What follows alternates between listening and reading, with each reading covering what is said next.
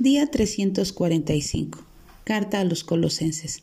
Pablo escribió a los colosenses desde la cárcel como una respuesta ante la creciente herejía que amenazaba a la iglesia de esa pequeña ciudad. Esta falsa enseñanza minimizaba la supremacía de Cristo y atacaba la identidad de los creyentes.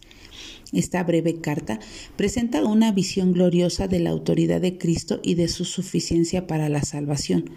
Pablo les exhorta a seguir la madurez en la fe y a poner toda su esperanza en su unión con el Salvador, Cristo en ustedes la esperanza de la gloria. Además, esta carta contiene aplicaciones prácticas que invita a los creyentes a vivir a la luz de la resurrección de Cristo, dejando atrás la pasada manera de vivir y vistiéndose de la nueva vida que han recibido. Estas instrucciones se extienden al núcleo de la sociedad, el hogar, conectando así como ha de ser el proceder de los hijos de Dios, tanto en la vida pública como en la privada. ¿Qué tal si exploramos cómo aplicar alguno de los temas centrales de Colosenses?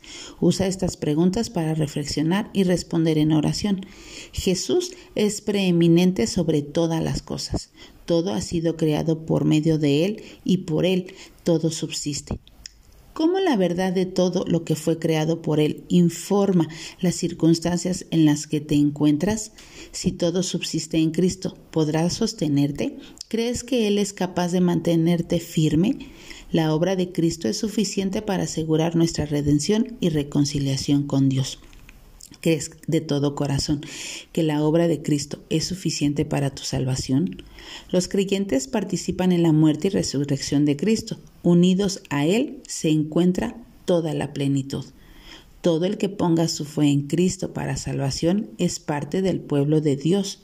Los creyentes están llamados a perseguir la madurez cristiana, mientras se despojan del viejo hombre y se visten de la nueva vida que han obtenido en Cristo Jesús. ¿Qué disciplina espiritual puede ayudarte a crecer en madurez en Cristo?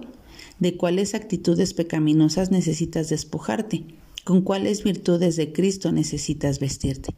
Si estas preguntas te hacen sentir como que reprobaste un examen, estás en buena compañía. Yo también me quedo corta, pero la buena noticia es que Cristo no se queda corto. Su obra es nuestro lugar, es suficiente para nosotros.